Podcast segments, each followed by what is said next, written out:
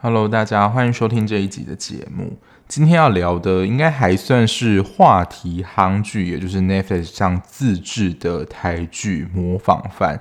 其实 Netflix 只要一出台剧，我都觉得蛮兴奋的。而且其实他们大概在好几个月前广告就打很大，所以其实这一集呢是在它还没有播出的时候，我就决定说好，我一定要来聊这个模仿犯，因为我自己本身就对于悬疑、侦探、杀人这种连续事件是非常有兴趣的，好像就是有某种神秘力量，就是它有出这种类型的话，就是想说一定要看一下。不过就前几次啦，就是在 Netflix 上自制台剧的评价，好像都是很普普，或是就是没有这么好看，就是整体对我的评价。不过就是你也知道，虽然每一次就可能没有得到很好结果，但是他只要有新出的作品，我觉得我都还是会支持一下。不过也是我自己在想啦，可能是犯罪悬疑这个项目。我自己是喜爱的，然后也看了不少，所以我自己觉得我在检视这一部模仿犯的影剧的时候，标准可能有比较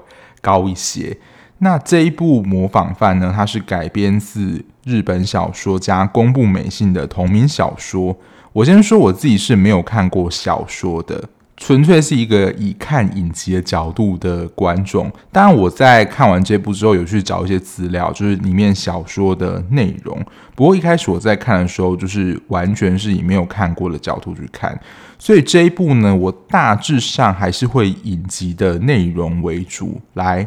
分享我的心得跟我所看见的。那我看网络上的评价，其实也是蛮极端的，分成两派。我个人是站在。他没有到真的难看到看不下去，但他也不会说是我觉得非常出色的作品。那模仿犯总共有十集，在 Netflix 这个平台一次全部上架了。不过我真的还是要说，它的话题性还是非常的高。它目前就是已经挤下了《黑暗荣耀》，已经蝉联了应该冠军好几天，甚至一两个礼拜了。在其他国的。表现也相当的不错，但是就如同我刚刚所说的，如果以这一部的好看程度，我觉得啦，以我个人觉得精彩度应该是中偏下。所以如果你真的非常喜爱这部作品，觉得这部作品神圣不可侵犯，那我觉得你就可以先离开这一集的 Podcast。那如果你看完之后有跟我一样的感觉，或是你想听听看我的想法的话，就继续听下去吧。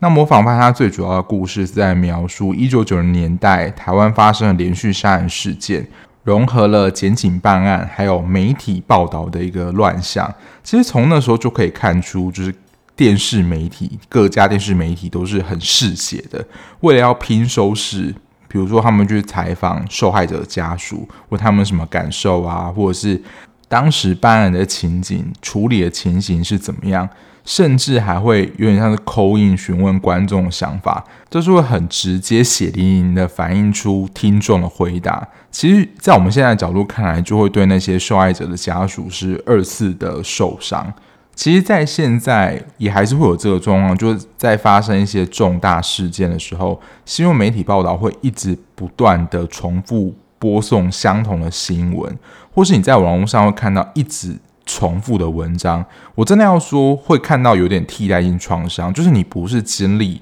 这个事件人，可是你一直看到相同的事件，其实你也会被这个新闻所感染，你自己感觉好像身临其境，你也受伤的感觉。所以在这种发生重大事件的时候，其实有时候我们会告诉民众说，你不要再看这些新闻，因为你再看下去就真的会有替代性的创伤。那回到媒体面向，他们做了非常大胆的举动，他们甚至会邀请那个真凶，就是犯下这个连环杀人案的凶手，来跟他一个连线，就是直接在电视上直接跟他叫嚣呛下这样。那因为这一次的连环杀人凶手呢，他是一个表现欲高的人，然后他的代号是 No N O H，他所进行的连环杀人犯就会魔手就会伸到主角身边周遭人。当然，主角一群人们就是在调查的过程当中，主角是一个检察官，然后配合检警去搜索出最后凶手可能是谁的一个气凶剧。好，我先简单的分享一下我第一时间看完心得。可能真的是因为我蛮常看这种犯罪悬疑的类型，它的剧本给我一种有点旧，然后中规中矩的犯罪嫌疑剧，就整个办案过程啊，或是犯罪过程，还有嫌犯的形象描述，都让我觉得说，嗯，好像就是这样，没有特别让我觉得，诶，这里描写好精彩哦。演员的演技表现，我觉得是有把那个角色的。形象演绎出来，可是，在凶手的或是整个作案的过程，还有侦办的过程，就让我觉得，嗯，就是一个很中规中矩的气胸剧。然后我是在看完的时候才感到特别意外，是由吴康仁饰演的郭晓琪检察官，这居然是一个原创角色，因为他在剧里面，他是一个非常重要。也可以说是主角的角色，就是这样等级。但小说里面好像是把两个角色合为一，创造出这个角色，所以他作为一个原创角色，但是一个主角身份，这点是令我觉得蛮意外的啦。然后有个议题，其实我自己在看的时候也有在想到是怎么一回事，因为这一部的片名叫做《模仿犯》嘛，所以有一个大家会去讨论的话题，想说这个模仿到底是在模仿什么？其实我自己一开始也有点 get 不到，我大概有想到了，因为如果在侦探悬疑的剧情里面，会叫模仿犯，可能会有两种手法。第一种可能就是名画的模仿或是艺术创作，在那种漫画，尤其是漫画比较常会出现，把受害者布置成他想要的艺术品。比如说随便举个例啦，就是像大卫像，他可能就会把尸体摆装成就是大卫那个雕像的样子。或是我记得在柯南比较早期的集数里面，好像有一幅画作叫做神罚还是天罚，他就是把那个。受害者定在那个画上，模仿就是他被处决的样子，就是他犯下这起罪行，我们会知道说他想要呈现他是在模仿哪个作品或是什么事件，就你会知道说他所呈现这个样态，他一定是有一个作品啊，或是依据去特别这样做的。那第二个，我觉得可能比较像是模仿犯这个剧里面他所。呈现的模仿意思，就是过去有特别，或是他专有特色，知道是这个连环杀人凶手所犯下的案件，然后后面的杀人犯或是后面的凶手，就会对他这样作案方式感到崇拜，所以会去模仿他的作案方式。一个比较知名的例子就是英国的开膛手杰克，因为开膛手杰克他的犯行都是相当的残忍，所以当时的警方就会推估说，如果有发现受害者的话，可能就是四肢不全啊，或是之类的，有他独有的犯案方式。那当时英国的应该是警方吧，就会知道说，哦，这是开膛手杰克独有的犯罪方式。那以模仿犯来说，应该就是第一个案件先行入狱的田村义，他当时就是承认杀害江雨萍，还在监狱服刑的时候，因为想说哦，如果这是他的作案方式，但他都已经被关在监狱里面了，但是外面又发生类似田村义这样的作案手法，就会觉得外面有一个你要说凶嫌正在模仿田村义的犯罪手法，等于他就是田村义的模仿犯。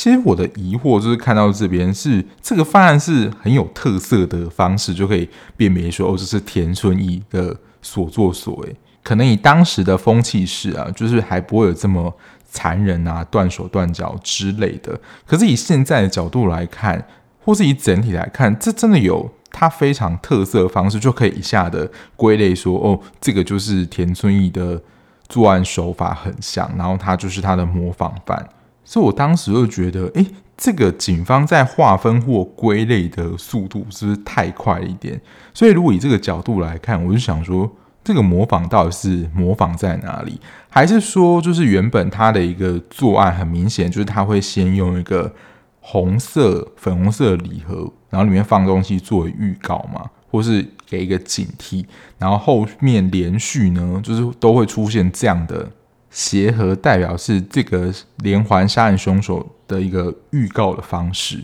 这当然就可以看得出来，就是同一个凶手的作案手法可是这样不就是我们就知道说，嗯，这是就是同一个人啊？那他到底是模仿什么？模仿他自己吗？因为我就会想，模仿那一定就是有他一个参照对象嘛，不会是参照他自己啊？因为如果就是我刚刚讲的第二种情况，都是同样协和，那我们就只知道说他就是同一个凶手，因为他有类似的犯罪模式或行为嘛。可是这样子称作为模仿嘛？所以我不太确定这个模仿到底是用在哪一个模仿解释的层次。不过也因为这样啦。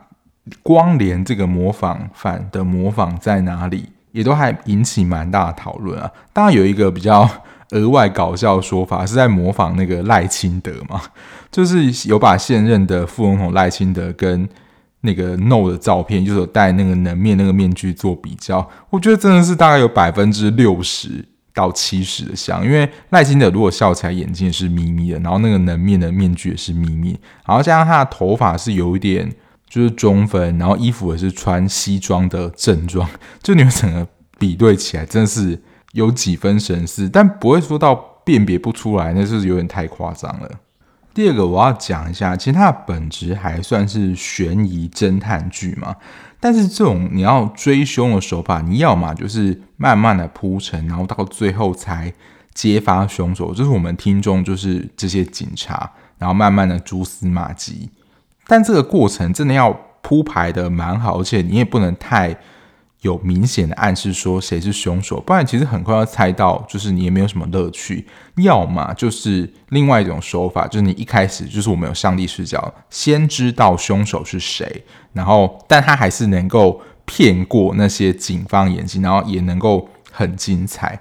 但我自己在看的时候，其实大概第三集就已经知道。范少勋饰演的沈嘉文，你会感觉他怪怪的。除了镜头会特别 take 他，然后有到他的戏份的时候，就是会有那种 slow motion，就是你想要不发现他好像有一点奇怪都很难。好像镜头就告诉你说这个人怪怪的哦，然后他可能是凶手哦。他看人的眼神或是行动模式，其实就会蛮快就猜到了。然后真的果不其然，他就是其中一员。只是前面就是胡建和出来，就是夏腾宏演那个角色出来故布疑阵一番，但其实那一段也只是解释了为什么胡建和即使可能猜到是沈嘉文他作为这个凶手，但他也没有马上报警或是揭发他可能是凶手这个契机。其实有在讲他们两个人的故事啊，因为就是胡建和因为脸上的。那个明显的特征，他在中学的时候就被一群同学霸凌嘛。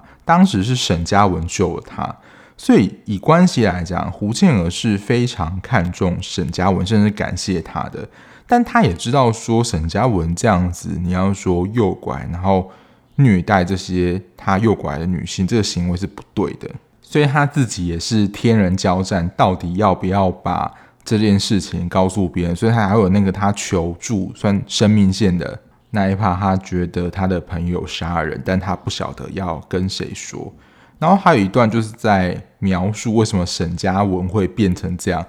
我其实也是到后来回想知道，哦，原来有这一趴，因为其实我个人没有非常怕。台湾的鬼片，但是我很怕日本的鬼片，因为我觉得日本的鬼片不论那个气氛或怎么样，我觉得有点更胜台剧。我也是在看其他人分享的时候，想说，诶，怎么第五集会出现那有开始鬼怪的画面？其实就是因为沈嘉文妈妈在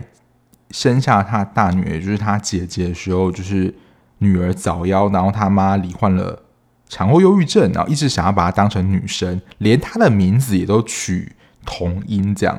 然后他就把她当成女生一样，打扮成女生，买女生的东西、替代品等等。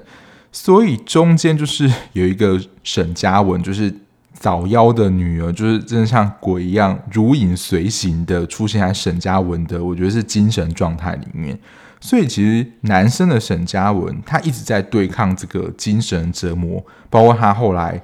开车的时候出现，然后回想的时候也出现，就是他花了很大的篇幅去描写，观众已经猜得到凶手，而且你可以蛮明显的知道他可能是一个幌子。我指这边的幌子，就是他不是最后真正的凶手，所以看到这边的时候，你会觉得整体的节奏有一点就是掉下来，就是没有这么紧凑了。反而我们后来知道真凶，其实他的背景故事没有交代太多，这个比例的拿捏，我个人是觉得有一点怪啦。然后当真凶出来之后，也没一种哦，原来是他。大家如果常看这种侦探悬疑片。最后主角在拼凑最后谁是凶手，他可能就会去回想过去的哪一些事件有哪些不合理，或是说哪些话其实透露出一些不合逻辑，或是说溜嘴的讯息，然后透过回忆的方式慢慢拼凑出来，你就会觉得哦，原来是这样啊！但是他过去讲这些话，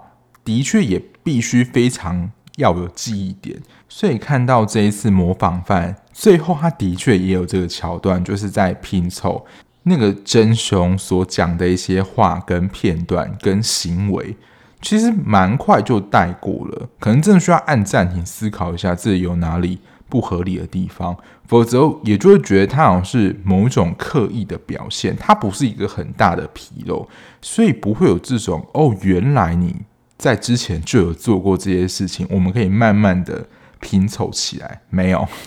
这么有点难连接到他是幕后的主使者。接下来我想要分享一下，就是真凶的，你要说他整个的行为表现，其实柯佳嬿饰演的胡允慧呢，她是临床心理师，她就有点说凶手是自恋型人格为常，就是他会操控，然后觉得自己很重要，就是他是非常独特的。不过我这边要说一个有点小 bug 的地方。因为他在片中其实有提到他是临床心理师，那我们刚刚讲他的背景大概是一九九零年左右。那其实心理师法在台湾是民国九十年制定的。其实这样换算一下，当时的年代已经有临床心理师这个词了吗？我不确定他确切演的年代是哪一年呢？但是因为心理师法是一个非常新的法。大概也才二十几年而已，在心理师法还没有进来之前，对于这些心理从业人员做怎么样称呼，其实也不太确定。然后他有一个你要说表现，或觉得他绝对不会被抓到的，大家在应该比较前半段，就是绑架受害者的过程当中，他会绑架这些受害者，开着车，不就是会把这些受害者把他们丢在后车厢。带到他们亲近的人面前，然后假装让他们好像有一些求救机会，就会呈现出这些受害者的无力感，然后就是非常紧迫。但嫌犯也非常有自信的，就是他这样子的出现不会被抓到，就蛮符合他们的心理特征，就是他们觉得正大光明出现在电视机前面，也会觉得自己是完美的犯罪，他们是不可能会被抓到的。不过我在写这边的时候，还特地去查了一下维基百科，上面写说开车的这个凶手呢是沈嘉文。可是会做这样，你要说有点挑衅或者表现的行为的，可能就是我刚刚讲那种自恋型人格违常的，就是要展现他的能力嘛。如果是这个幕后主要凶手开的车，我觉得就说得通。可是如果其他人没有他这样子的一个。想要表现的这样的特征的话，其实这样的行为模式不是徒增了就是伺机败露机会吗？就是真的，如果他看到那个后车里面真的，比如说敲打或怎么样，然后就报警，或是有观察到可疑车辆的话，他们如果报警或是有其他人出现，那不就是会破坏了整个他一开始设计的计划吗？所以，如果这个开车的不是那个幕后主要的主使者，我个人会觉得有一点说不通啦，就是为什么要这样做？然后大家应该可以发现，就是这些你要说自恋型人格围墙，他们最在乎或是他们的地雷到底是什么？应该就可以看就是雅思姐的遭遇知道了。因为嫌犯最主要情绪失控其实有两段，一段就是他跟雅慈姐对话的时候，另外一段就是最后。他跟郭晓琪在电视上就是这样子当面针锋相对的时候，其实他们都讲了类似的话，就是你根本不重要，你根本谁也不是，你们就只是某一个寄生虫，你们就只是寄生在谁底下，根本没有人 care 你，因为他们很害怕，就是失去了舞台，一直想要取得别人的重视跟关注，所以当姚雅慈跟郭晓琪这样当面呛他的时候，我觉得就会勾起他心中那个你要说很害怕失去自我，或是不被重视，或是你觉得根本不重要被抛弃的相关经验的话，就会像他最后就是整个自爆。所以其实最后郭晓琪也是因为了解他这个人格疾患，他有了特质，因为他不是最后还。review 了一下，云慧跟他说过，这个自恋型人格围墙，他最主要的特征是什么？来让他就是自爆说他自己就是连续杀人犯。最后他采取这样自爆的方式，嗯，可以说是意料之中嘛。就是我觉得没有一个惊喜的感觉，因为最后的确也没有就是直接证据能够证明那个幕后真正的凶手是。跟那些被害者，他是直接凶手的证据，所以只能这样子有点设局的，让最终的凶手能够自爆。那在这样的过程里面，我觉得可能也是受限于集数的关系啊，因为通常这种你拿最后凶手没办法，然后主角可能陷于困顿，拿凶手没办法，这个过程好像有点太短了。因为从他情绪失控打了最主要凶手。他在这个时候都还有一种束手无策的状态，可是你就马上突然可以想到说要让他自爆，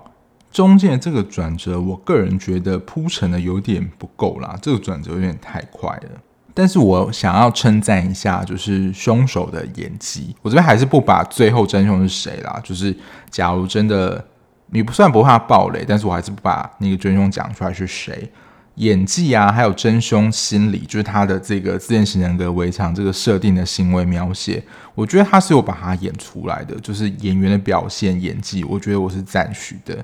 但其实，在看过小说里面对于这个凶手的设定呢，我觉得在戏剧上演出这个凶手还不够变态。当然，我会分享一个，就是我觉得他在原著小说里面其实。听他这样子的叙述，我觉得描写是蛮精彩。可是电视剧那边只有一幕就带过，我觉得是蛮可惜的。好的，接下来我要讲的也是我重看的时候，我在想说这个部分为什么要花这么长的篇幅在描写这个事件？我想说，如果就是真的很没有耐心的人，可能在看到这边的时候就会想要把它弃掉了吧。一开始。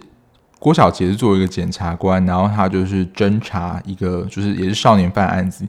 他所发生的事情跟他小时候发生的，就是他自己的经验啦，基本上是一模一样的。他在审理这个少年法庭的案件，然后他还实际去玩这个游戏，然后花了多少时间，对于这个侦查过程的一个描写，我觉得他是想要呈现，就是郭晓琪其实小时候也经历过这个创伤。就有为他的你要说身世在做一些铺排，还是想要展现他实事求是的一面？因为那些在办案的警官不就是会有点揶揄说他是一个机车的郭检察官，就是他办案真的太仔细还是怎么样，就不得而知啦。但是在一部剧的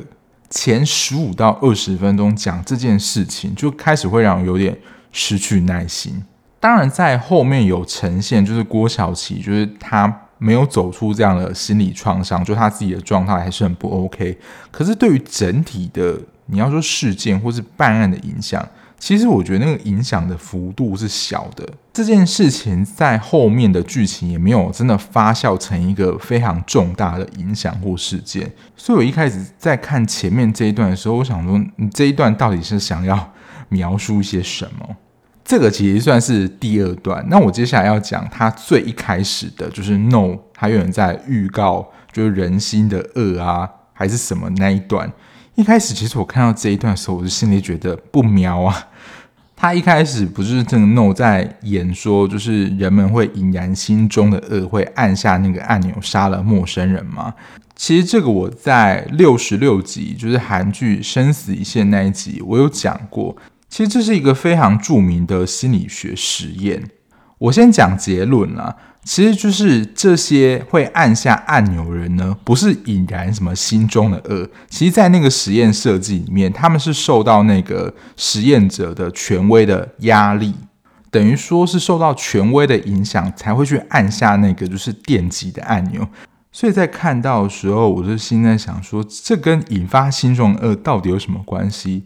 我承认，就是我在看到这边的时候，我真的先白眼了一下。但我不确定，就是原作者他主要用意是什么。但是因为他整个呈现的氛围，还有他整个设定，真的跟这个心理学的实验太像了。还有一个，我觉得他不是做的那么漂亮，但是也不到于 bug 的程度。就那时候，郭晓琪不就是要去调那个田村义的辅导记录嘛？因为胡永慧是他在监狱里的心理辅导师哦，他那个时候讲的是这个称呼。当时郭晓琪其实已经申请到他的资商记录了，就是他其实是有那些书面的资料。可是他在问允慧的时候，允慧他的确都说了，因为他是他的治疗师，因为伦理的关系，他不能透露犯人更多资料。但是其实你已经拿到那些他记录的资料，当然你透过胡允慧口述告诉你的，一定是有更多的讯息嘛。可是当时我看到这边就觉得，哎，好像有点怪怪的。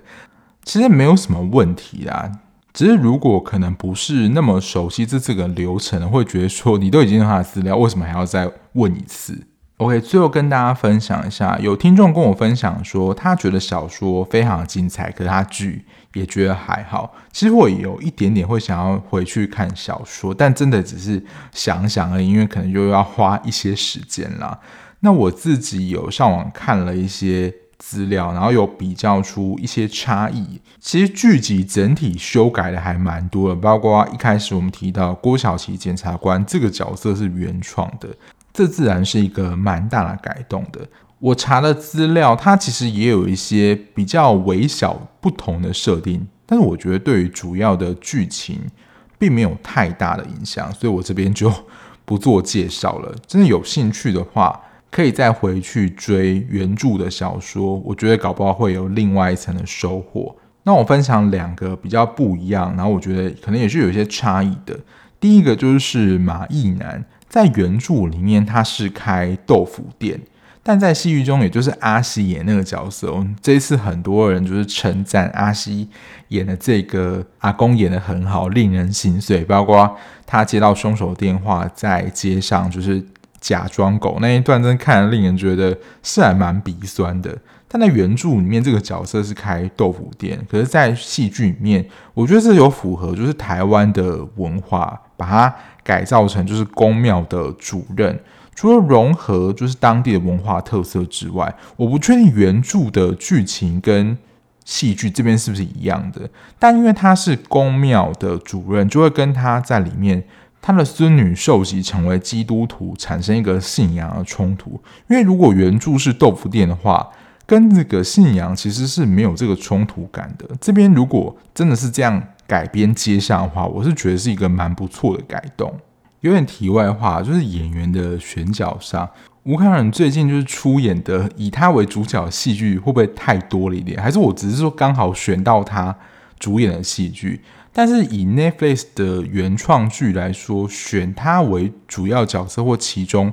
即使不是主角，但是也有他的出演。当然，吴康仁我自己是我觉得还蛮喜欢的，就是他演各个角色都算是入木三分。但这一次检察官郭晓琪这个角色能发挥的空间，我个人是觉得比较小一点啦，没有办法展现他出色的演技。然后林心如这次有被批评说，他这次演这个角色根本不太像主播。他的确就是一个算电视节目的制作人啦，但我个人对林心如在这一部其实没有太多的感觉。好，讲回剧情里面，我特别要提一个角色，就是胡允慧，就是柯佳嬿饰演这个角色。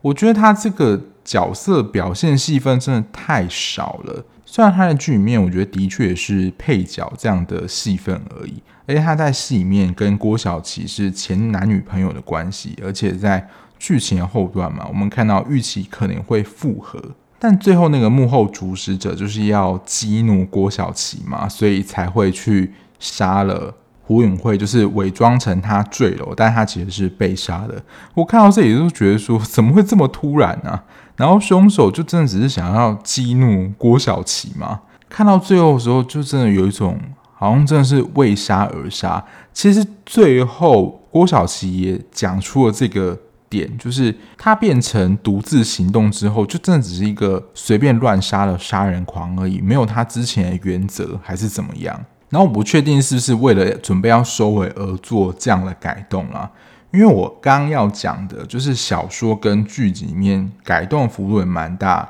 然后我觉得小说里面写的蛮精彩的是这一段。小说跟戏剧在这边是一样的，就是剑河被误会成杀人凶手嘛。剧集的走向，我记得胡允慧还是会到电视台，然后收拾剑河的东西，但都是一语不发。然后他也没有展开就是很深入的调查去追查那个最后凶手是谁。但在小说里面，胡允慧呢，他是努力的联络刑警、记者还有家属，想要找出事件的真相。但最后呢，他被最后的真凶利用，而且我们知道最后的幕后主使跟胡永慧的关系其实是算亲近的，然后胡永慧有点依赖最后的幕后主使者，但因为最后的幕后主使者呢，就是对于胡允慧的依赖感到厌烦，然后他伪造剑河的假遗书，然后诱导胡允慧自杀，剧集是伪装成坠楼的他杀案。像小说这样的写法，如果我觉得如实按照小说这一段演出来的话，不论在张力上或是凶手个性的描写上，你更能描绘那个凶手的操弄性。如果这样演的话，就更能表现出凶手就觉得说他有操控人心的能力。因为剧集中给我的感觉就是，诶，胡允慧突然就领了便当，真的非常的突然，但真的也就是这样子了。以上就是我看完《模仿犯》这个剧集的一些心得啦，就跟大家分享。很怕被骂，因为就是只要稍微的你要说批评或者讲一些这个作品不好的地方，就是蛮可能会招黑或是被留下负评的。不过我这边还是再次强调，以上都是我本人的观点，而且我其实大概只有看一次，然后其他的片段就是很快扫过。如果有一些疏漏或是我讲错地方，也就是麻烦告诉我一下。所以我讲一下这个剧本给我的感觉。我要想要举一个，就是我之前也有看的一部韩剧，应该是去年还是前年的剧吧，就是《黑色太阳》。当初其实也打了蛮大的广告，就是说这是斥资一百五十亿韩元所拍摄的一部剧。那主演是南宫珉，有南宫珉，我们就知道说这个是一部气场很强的剧。然后再看他前面介绍的时候，就知道说哦，这一部《黑色太阳》它是一个投稿的得奖剧本。《黑色太阳》这部韩剧是在二零二一年的时候播出，但它这个剧本是二零一八年的剧本。在这几年间啊，其实同类型的剧就是已经被拍出来了。还是简单讲一下，以不暴雷的前提之下，《黑色太阳》有点算是一个算是侦探间谍片啦，然后最后也是要找出组织当中的一个叛徒。可是在这几年间，就同类型的剧就是已经都被拍出来了，所以当时他可能在剧本甄选的时候确实很新颖。可是如果你没有马上发表，后续的作品就是真的是雨后春笋冒出来，你就感觉不到就是这部剧的一个新意了。模仿犯在戏剧所呈现的感觉，给我感觉就是这样。那我自己去查了一下，《模仿犯》这个小说，它其实是二零零一年的作品。我不确定跟它的年代比较早有没有关系，因为其实如果是经典的话，你在现在来看还是会觉得蛮经典的。因为我觉得我刚刚描述的就是胡允慧他在剧集跟小说当中，他跟幕后凶嫌那个张力还有心理的动力，其实我觉得小说这样的呈现方式是不俗的。我觉得这个小说的作者是有这个实力写出这种描写人性操控的关系，所以我觉得剧集相对来讲是比较可惜的一些。但或许可能也是我一开始是期待蛮高的啦，我真的会觉得说它不至于到难看，但是也没有真的会让我觉得非常的有亮点，会觉得说想要推荐给大家这样。那不晓得你们看完之后的感觉是怎么样呢？因为我说过这一部是一个评价蛮两极的片，有些人觉得非常好看，有些人觉得还好。但就像我说的，只要他在 Netflix 上还有台剧会上的话，我基本上还是会继续支持的。我记得四月的时候，谢盈萱有一个台剧也会是在 Netflix 上上映，好像是在描写就是选举相关的事情。因为本人是谢盈萱脑粉，所以只要他有演的戏剧，我基本上都会追啦。所以之后应该也会跟大家分享这一部，就是有关于选举，也是在 Netflix 上上映的台剧。那就之后再跟大家聊吧。那今天的节目就到这边，感谢大家收听。那最后还是跟大家宣传一下，就不论你是用任何平台收听这个 podcast，按下订阅键就能够比较快接收到节目上架通知。那如果你没有订阅这个节目的话，在各平台如果它有做排行榜的话，就是上升的幅度会比较快啦。所以如果喜欢的话，就是麻烦可以多订阅我的节目。